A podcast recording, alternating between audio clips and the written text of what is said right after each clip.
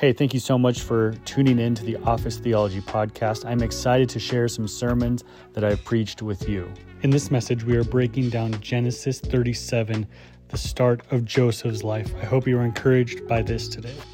Oh man, and I am excited today as we continue to teach through Genesis foundations.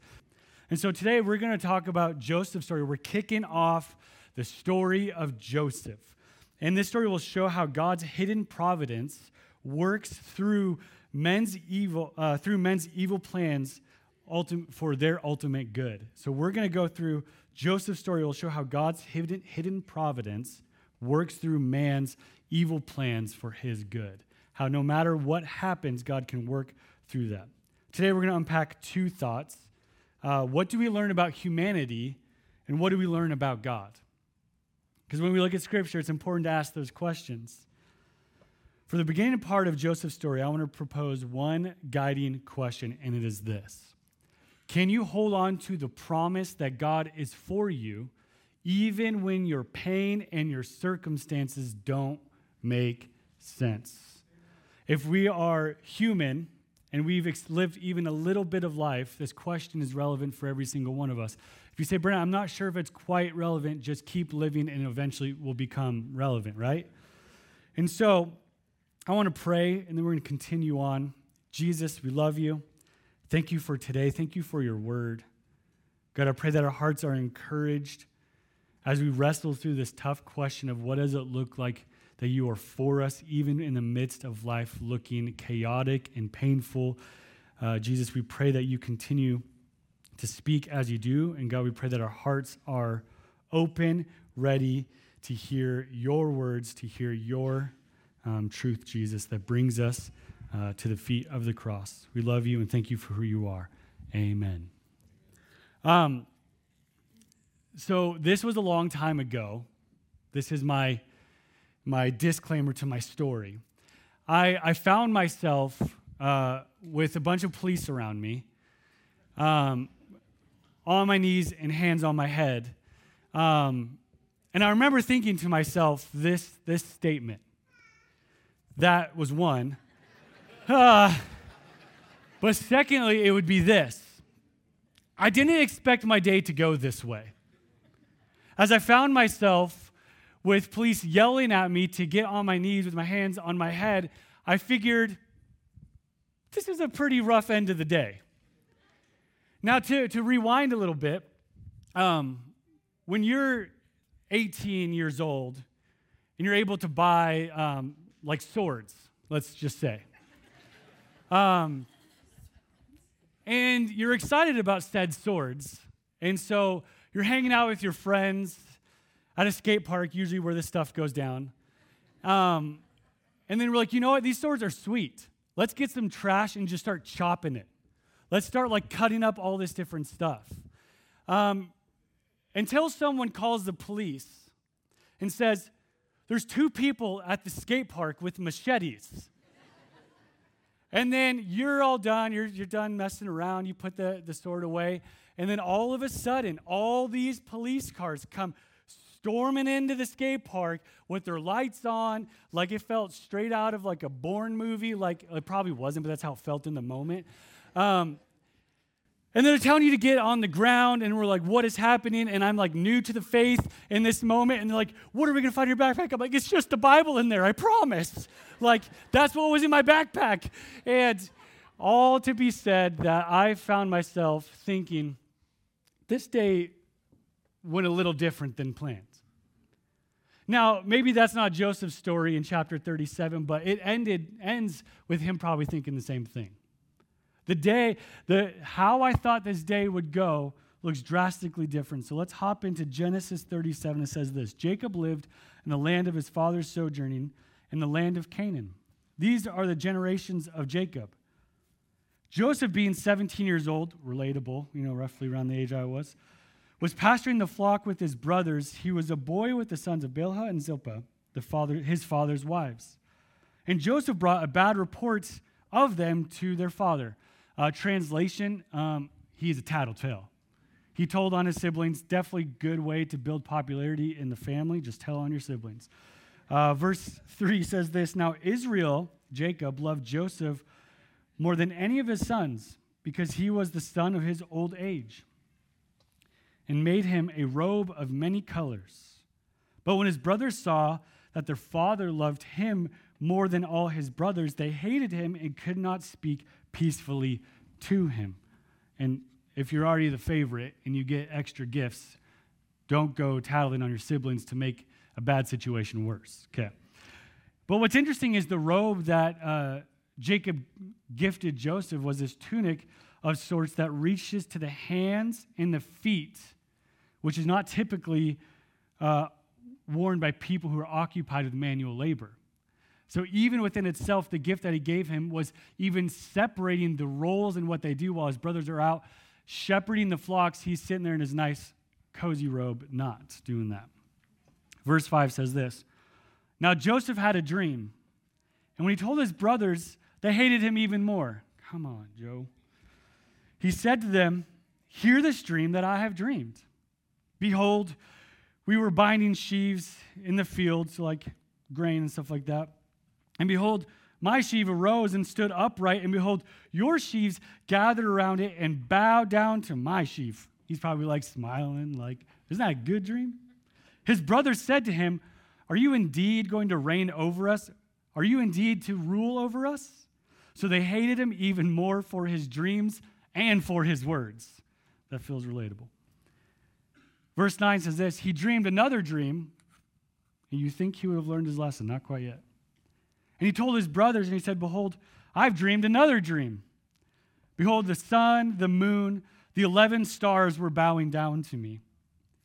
But when he told it to his father and, his, and to his brothers, his father rebuked him, and he said, What is this dream that you have dreamed? Shall I, your mother, and your brothers indeed come to, come to bow ourselves to the ground before you? And his brothers were jealous of him but his father kept the saying in mind. Just real quick, I want to hold on to a couple of things Joseph's approach to sharing the dreams that God has given him, but also the last line that Jacob said his father kept the saying in mind. Another translation it says his father wondered what the dreams meant. So verse 12 says this Now his brothers went to pasture their flock near um, Shechem, and Israel said to Joseph, Israel being jo- Jacob, so remember these names are, interchanged because God changed Jacob's name to Israel. Are you not your brother? Are not your brothers pasturing the flock at, at Shechem? Come, and I will send you to them. And he said to them, and he said to him, Here I am. So he said to him, Go now, see if it is well with your brothers and with, and with the flock, and bring me back word. So he sent him from the valley of Hebron, and he came to Shechem, and he found a man and a man found him wandering in the fields. And the man asked him, What are you seeking? I'm seeking my brothers, he said. Tell me, please, where they are pasturing the flock. And the man said, They have gone away, for I heard them say, Let us go to Dothan. And so Joseph went after his brothers and found them in Dothan. Then they saw him from afar. And before he came near, they conspired against him to kill him. They said one to another, Here comes this dreamer. Do you think they've let this go yet? I do not think so. Come now, let us kill him and throw him into one of these pits. This is like high level anger and envy towards their brother. Then they then will say, A fierce animal has devoured him, and we will see what becomes of his dreams. So, just some like geographical study here. Shechem was 50 miles north of where uh, Israel was. And then Dothan is another 14 miles past where he was. So this is, takes place 64 miles away from Jacob or Israel. I think sometimes it's easy to read this story like they're just out in the field like where dad can see them. No, this is like a full this is like way past Corley and this is like way past the eye can see. Verse 21 says this. But when Reuben heard it, he rescued him out of their hands, saying, Let us not take his life. And Reuben said to them, Shed no blood, throw him into this pit, into the wilderness, but do not lay a hand on him, that he might rescue him out of their hand and restore him to his father. So he's like, Hey, let's not kill him, we'll throw him here, and later I'll come back and I'll get him out, restore him back to my dad, to the father. Verse 23 so Joseph so when Joseph came to his brothers they stripped him of his robe the robe of many colors that he wore and he took them they took him and threw him into the pit. The pit was empty and there was no water in it. This this may seem kind of Reuben right? But we will see later that this is a ploy to leverage him and help him out of a situation that he found himself in from previous chapters. And just a way of describing like this the pit that they threw him in is a cistern that is known for holding water um, it is so deep and is deep enough to where Joseph would not be able to get out on his own. So essentially, like, hey, let's just leave him there and let nature take its course. Verse 25 says this Then they sat down to eat, and they looked and they saw a caravan of Ishmaelites coming from uh, Gilead, and their camels bearing gum, balm, and myrrh, on their way to carry it down to Egypt. Then Judah said to his brothers, What profit is it if we kill our brother and conceal his blood? Come, let us sell him to the Ishmaelites and not let our hand be upon him, for he is our brother, our own flesh. And his brothers listened to him. Then the Midianite traders passed by, and they drew Joseph up, lifted him out of the pit, and sold him to the Ishmaelites for 20 shekels of silver. And they took Joseph to Egypt. So what's interesting is uh, apparently a good assaulting other brother made them hungry. Like, so they sat down, they, they threw him into the pit, but nothing was really recorded in this moment of how they were wrestling with this. Like, did Joseph not like put up a fight? Did he not yell? Did he not beg and plead with them? But we'll see later in Genesis 42 where they say, We are guilty concerning our brother. We saw the distress of his soul when he begged us and we did not listen.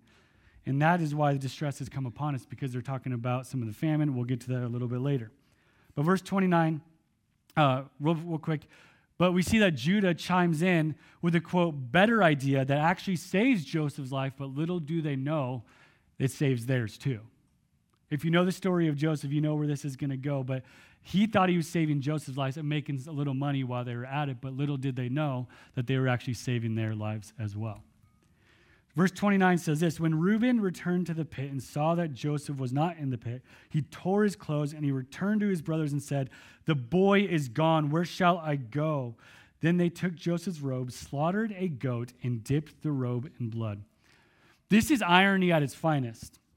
Here, Jacob's sons used their brother's clothing and the blood of a slain goat to deceive Jacob just as Jacob long ago deceived his own father, Isaac, with his brother's clothing and the skin of a goat in chapter 27. Jacob's deceit has come full circle. I mean, is that interesting that the same way his sons deceived him, the same way he deceived his father? Verse 32 says this And they sent the robe of many colors and brought it to the father and said, This is this we have found. Please identify whether this is your son's robe or not. And he identified it and said, It is my son's robe. A fierce animal has devoured him. Joseph is without doubt torn to pieces. Then Jacob tore his garments, put on a sackcloth on his loins, and mourned for his son many days. All his sons and all his daughters rose up to comfort him, but he refused to be comforted, and he said, no, I shall go down to Sheol to my son mourning. Thus his father wept for him. Meanwhile, the Midianites sold him into Egypt to Potiphar, an officer of Pharaoh and the captain of the guards. So, we just read a whole chapter of the Bible. So, if you're like, man, I wonder if I'm going to get my Bible reading in today, you just did. So, good job. This chapter ends with Joseph en route to Egypt as a slave, he got there. Um, Perhaps he started this time, he, he started that day in a robe that signified highly favored in dreams from God, but he ended up stripped of that robe and sold into slavery and now sold to Potiphar. I wonder what was going through his head.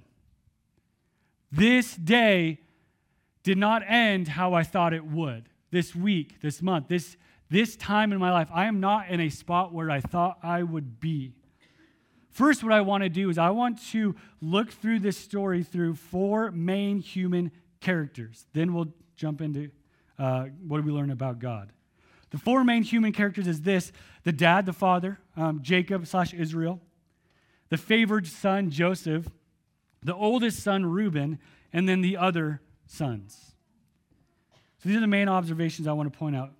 Jacob was for Joseph for self serving reasons. It's interesting that the scripture tells us that, that he favored him because he was um, born of his old age. Given the timeline and all this, that he had all of his sons 70 plus. I would call that old age for me. Just saying. But he did live till like 140 something years old. But he had all his kids in older age, but this is the caveat. This was the first son born of the wife that he loved the most, Rachel. So right off the bat, he has this, this favor because if we remember way back in Genesis, he's like, I just wanted to marry Rachel all along. That's who he wanted to marry. That's who he had an eye for. And so this is the very first son from the wife that was his favorite. Which favoritism led to the jealousy of the other kids, his other sons. But just another, if we need another reason, here's another reason why polygamy doesn't work. It creates a chaotic family environment where all these brothers are fighting and struggling to get along. So, if we're looking at uh, Jacob being for Joseph for self serving reasons, if you're a parent in the room, I just want to I want to heed this warning. Parents, be careful of treating your kids a certain way because you love them for the way that they make you feel. Hold up. Sorry about that, but not sorry. We can fall into this pit of, I'm going to help you become a certain way because I enjoy how that makes me feel.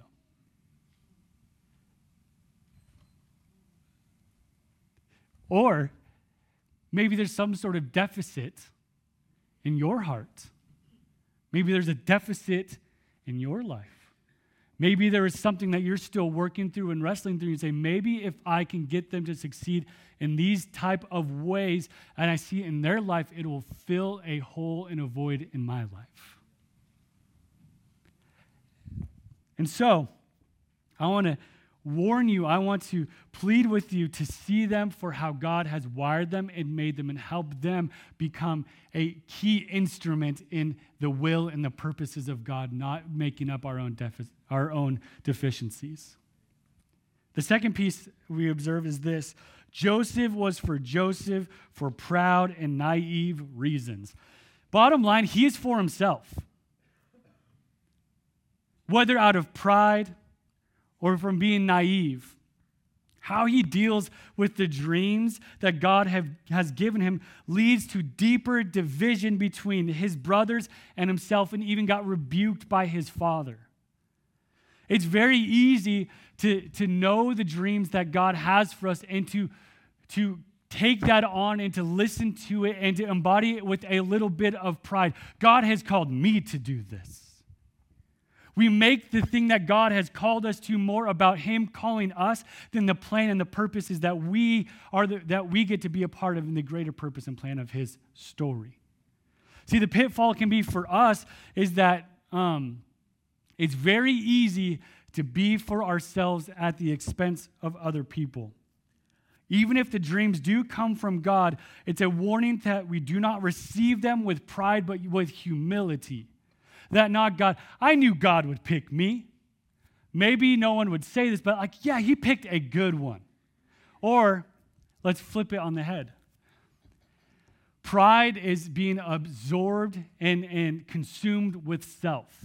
Pride does not look like just boasting up, but also making by it can be the opposite of making yourself great. It's thinking too little of yourself or too much of yourself. Pride means it revolves around you and you alone. The dreams that God has given you to fulfill the purposes of His plan are not actually about us, they're about Him and His plan.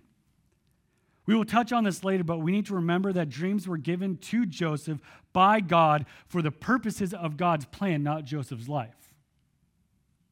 We must be careful that we don't make the dreams from God about us. The plan we are a part of is greater than the part we play. The third piece is this Reuben appeared to be for Joseph for self protecting reasons. Reuben has recently fall, fallen from his father's favor. Uh, fun fact, and you'll listen to it in the podcast as well uh, Genesis 35, Reuben slept with Bilhah, his dad's wife. That's going to cause some issues in the family.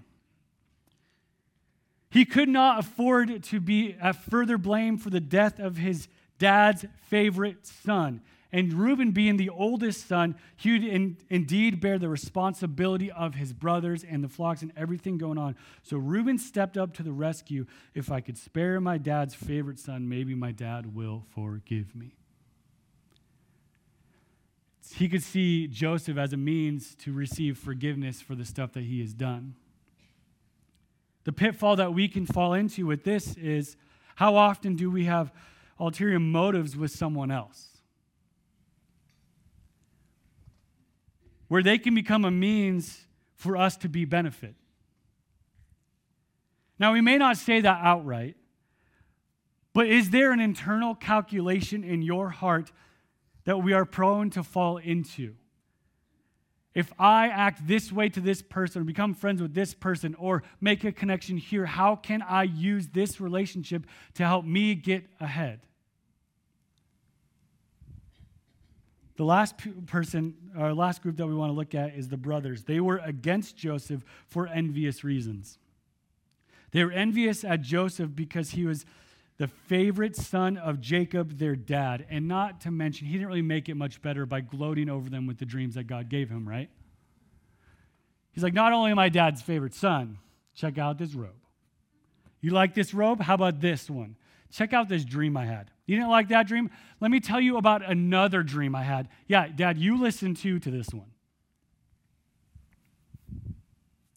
How often have you been envious of someone else? Of someone else's success or someone else's family or someone else's possessions or someone else's um, social status, whatever it may be, how often have you found your heart envious of where someone is? And in that envy, we allow bitterness to grow, we allow resentment to grow, and that gives birth to the sin of envy, which we covered way back with Cain and Abel. That if we are not careful, if we are not protecting our heart against the Word of God and allow the, the Spirit of God to help convict and shape us, how easy can it be to become envious of other people, especially in a world that is dominated by social media around us? We can become envious of other people's mirages at the same time. We can become envious of what, peop- what we perceive people to be as well. The question is how often have you been envious of someone else? I want you to reflect on. Being envious will lead you to a root of bitterness uh, that will cost you way more than you were intending in the first place. But now that we've broken down what this teaches us about humanity, what does this teach us about God? And this is where it gets a little more happy. I like this portion. The main takeaway I want to I want to talk through for the next little bit of time is this God is the only one who was for us for the right reasons. He's literally the only one who is for us for the right reasons. You may look around at your life and you may feel like, well, it sure as heck doesn't feel like it sometimes, right? Like I mentioned before, um, you may find yourself in situations or kind of look at your life or think about different things going on in your past, or maybe even currently. There's things that you've wrestled through. There's been turmoil, there's been heartbreak, there's been poor circumstances. And you may think to yourself, Are you sure, Brennan? Are you sure God is the only one who is for me for the right reasons? Maybe it's been a rough day. Maybe on the way to church, you're like arguing with your spouse. Anybody been there before?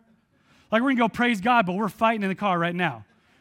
Okay, you sit on that side, I'll sit on this side, we'll meet up after church, right? Like that happens. Maybe it's been a rough week. Maybe it's been a rough month or rough years. Maybe you find yourself like a passage out of Matthew 8 when Jesus is sleeping in the boat. What's interesting about this is uh, so the disciples and Jesus, they get into the boat and they start to head across the lake. And it says this great storm arose and it started to get really chaotic. The disciples are freaking out and they look to Jesus. And what is Jesus doing? He's straight up sleeping. And they say, they, this is what they say, does he not even care that we're about to die? And so they woke Jesus up, and Jesus got up and he rebuked the storm. And he said, You of little faith. They go, Who is this man? That the wind and the waves obey him. And so when I think of this and you have you're in the moment of this this maybe rough life or rough circumstance or there's deep pain that you have in your life, my question is when we listen to that story of Matthew 8 and the, the disposition of Jesus should be what keeps us grounded the most. If he is not shaken by your circumstances, neither should we. And Brennan, that preach is great, but it's lived out really hard. I agree. I agree. That sounds great as an Instagram post, as a tweet, whatever. It sounds good. Sounds good, but it's tough lived out. But that's why the growth and the trust in who Jesus is and his character is a continual process that we will continue to grow and the muscle that will continue to exercise until we go to be with him. See, Joseph was given a dream from God.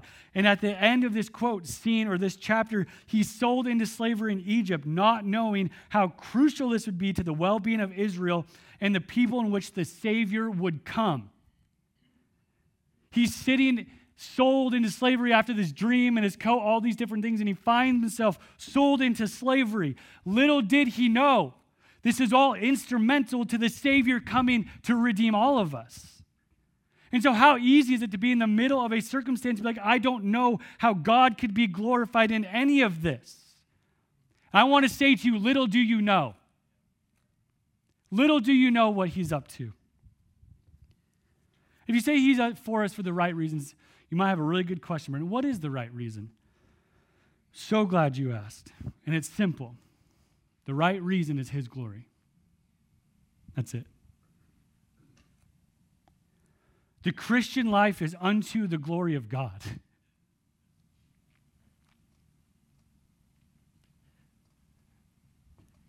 It's not glory of self. It's not the glory of Brennan. True hope doesn't even exist for the glory of true hope. It exists for the glory of God. Our life is to be a life poured out as an offering to God. Our entire life is to be poured out to Him as a sacrifice, saying, Jesus, here is my life. Do with it what you please. But it can be so easy to say, Jesus, here's this part of my life. Do with it as you please. Jesus, have this part of my life. Do with it as you please. But no, a full life surrendered unto God for His purposes is the end goal of a Christian. We literally come and we die to ourselves. And it's a continual death, right? It's a slow process. So I'm not trying to shame if you're not there because I'm in process as well. We are justified by Jesus' sacrifice, and we are in a sanctification process of becoming more and more like him. So my question for you is what have you have what have you not poured out to God? When you come to Jesus, it is no longer building a name for yourself, but for his kingdom. The part that we play is not as important as, uh, not as important as the story that we're a part of. John the Baptist understood this perfectly. So John's disciples were like all bent out of shape. John, John the Baptist's disciples said, The man we met at the Jordan River, the one who you identified as the Messiah, is also baptizing people. Hey, we have competing ministries. Everybody is going to him instead of coming to us? John replied, No one can receive anything unless it, God gives it to him from heaven. You yourselves know how plainly I told you I am not the Messiah. I'm only here to prepare the way for him. It's the bridegroom who marries the bride, and it's the bridegroom's friends who's simply glad to stand with him and hear his vows. Therefore, I am filled with joy at his success. He must become greater and greater. I must become less and less. John the Baptist understood this. And the call to, if you are a Christian believing in Jesus, is that your life is unto the glory of God period. Now, we benefit greatly from this, though. the right reasons of God all benefit you and I. He is for you for all the right reasons, which are God's reasons. So when I say He's the only one who is for us for the right reasons, His right reasons are to glorify Himself, and we get a wonderful part to play. And oh, what a beautiful life it is to live a life unto God and to glorify God above all else. See, God is going to get his greater purpose accomplished through Joseph, all the while transforming Joseph into a person of truth, because his name went from the deceiver to Israel. He's going to transform Joseph into a person of love, a love for God's way, and a love for his brothers who straight up betrayed him and sold him into slavery. But we have to ask this question why is there tension between what we want and what God wants? Have you ever wondered that for yourself? Cool, just one of us, just me. Because the tension lies in the battle of what, uh, the tension lies in the battle of wills and lordship of our life. It's all fun and games to sing songs, read scriptures, and pray prayers for God's purpose or will to be done in our lives. But when He starts to reveal and lead us into things that we would not have planned for ourselves, you will be faced with the reality of this question from Jesus Whose leadership will you follow, yours or mine? Whose leadership will you follow? See, Joseph is in this moment where he has to wrestle through. I do not know what is happening. I know I had a dream from God, and what my current circumstances do not look like this, but there is a choice that he has to make, and we will see him make of whose will am I going to follow? Whose lordship am I going to believe in? Whose lordship am I going to submit to? Because the reality is, God's providence is at play when our circumstances seem defeating. There's an underlying trust that we need to grow in that God is far more in control than we may think. And if we grew in that understanding and we exercise that muscle of trust in God's plan, then what we will see is this steadfastness of peace in the midst of sorrow, chaos, and our circumstances. The Christian life is not absent, absence of these broken situations. The Christian life is marked by peace through those situ- situations. And so when people like, man, I started following Jesus and it started to get worse, I'm like, yeah, sounds about right. But the peace that you have now, opposed to ignorance of what is happening in your life, there's peace that is far greater and that surpasses understanding, as Scripture teaches us.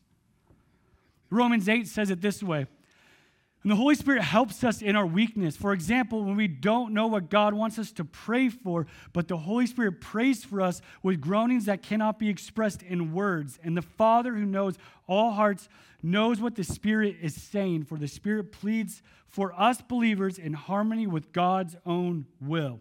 And we know that God causes everything to work together for the good of those who love God and are called according to his purpose for them. Did you catch that last line? His purpose for them. We need to grow and decide to choose to trust in His provision in our life over what we see. But this is what I've noticed from this story, in at least my life. I don't know about your life. The God given dreams typically come about in really odd ways. The route in which we fulfill the purpose of God in our life may have and probably won't go the way we desire because the desire that's still within my heart is road of least resistance. But the road of least resistance comes with the least amount of growth. And that makes me the lordship over how my life should go. These dreams were given to Joseph by God for the purpose of God. But here's kind of a little warning is a focus on our life dreams can become dangerous because we make the fulfillment of our dreams the most important thing we make it an idol. We think that Jesus is a way to accomplish our dreams, and we make him an actor in our life story. Instead, we want to play our part in God's unfolding story.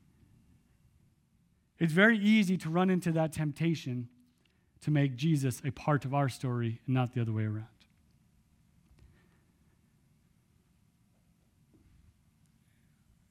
This is what I love well, one of the things I love about God is that He's not derailed by evil human intentions. He's not like stressed out because He didn't see what was coming in your life.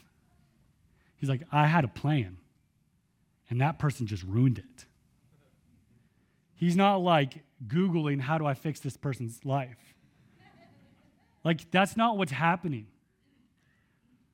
But I think if we're all honest and reflect a little bit, sometimes that's how we think God is and how he acts about our situations. Like, we're so caught off guard by what is happening that we think there's no way he's in control. Because if he was in control, then it would not look this way. And I feel, I feel stressed, I feel chaotic, I feel all these different things. But to realize that no, God is above all of those things, and I can look to him and you can look to him as a way of confidence and peace. We can look to Jesus in the middle of the storm in the boat sleeping. He ain't worried. So I don't know what is going on in your life. I don't know what's going on in your heart. I don't know what's going on in your circumstances or relationships or family dynamics. I don't know. I don't know any of that, but I do know something that God is not derailed by what's happening in your life. These dreams were given to Joseph by God for the purpose of God, but due to Joseph's handling of those dreams and his brother's evil intent, it's easy to say, well, so much for that dreams. His brothers even said that. We'll see what comes of his dreams. And for us, what do we do when we find ourselves in the middle of trouble? We can take heart in Scripture. We can take heart in the book of James, chapter 1, verses 2 through 4 says, Dear brothers and sisters, when troubles of any kind come your way, consider an opportunity for great joy. How backwards is that? You know, how you doing? I have lots of joy. Why? Because things are terrible. things are just terrible. The great joy is not just being naive or not wanting to deal with the hard parts of life. The joy is in verse verses to follow. For you know that when your faith is tested, your endurance has a chance to grow. So let it grow. When your endurance is fully developed, you'll be perfect and completing nothing. And I look at that scripture and I think, wow.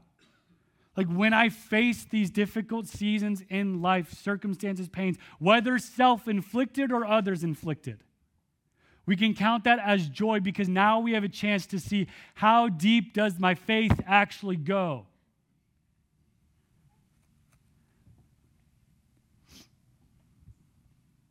A tree with deep roots can withstand far more storms. And to go back to Jesus' word in Matthew 7, he talks about building your life on a solid foundation, on the rock or the sand. The one who builds his life on the things of this world is like building their house and foundation on sand. And the one who builds their life on Jesus, his words, and his command and living out what he teaches is like building their house on rock. When the storms of life come, the one who builds their life on sand, it will crumble with a mighty crash. But the ones who build their life on Jesus will stand. But realize that even in that, in that parable that Jesus taught, it's not on the person who built it, it's where they decided to build it. I didn't build the foundation, but I can choose where I build that foundation. Does that make sense? The strength is not within you. The strength is not within me. It is not in trying harder, but it is leaning on the Spirit of God within you to help you build the strength and the, the joy and the patience and the peace and allowing the Spirit of God minister to your heart that says, no matter what I see, I'm going to choose joy. Even when what I feel is heavy, I'm going to choose joy. Because in this moment, my faith is being fully developed even more. But it is only developed when we look to the one who sustains it. Joseph even quotes later in Genesis 50, he says, As for you, you meant evil against me, but God meant it for good to bring it about that many people should be kept alive as they are today. Once again, the story you are part of is more important than the part you play in it. Not saying you're not important, that's not what I'm saying. Don't get all upset at that. But the part that we get to play in God's big unfolding story is, is the most important thing. And I want to propose the question we started with, but with a different word at the front. It said can at the beginning. This is the question I want to ask you now. Will you hold on to the promise that God is for you, even when your pain and circumstances don't make sense? Through all the ups and downs of life, don't let pain and circumstances win over your life holding on to God. Would you pray with me? Jesus, we thank you for your goodness. We thank you for your grace. God, I pray that you continue to strengthen our souls, to be able to see that what is going on around us does not get the final say, that what is going on within us, Jesus, does not get the final say, but your word and your power and your strength, Jesus, that is what we rely on, God, not external circumstances, not even internal circumstances. God, we know that you are powerful. We know that you are great. God, we love you and thank you for your grace. We say this in your name. Amen.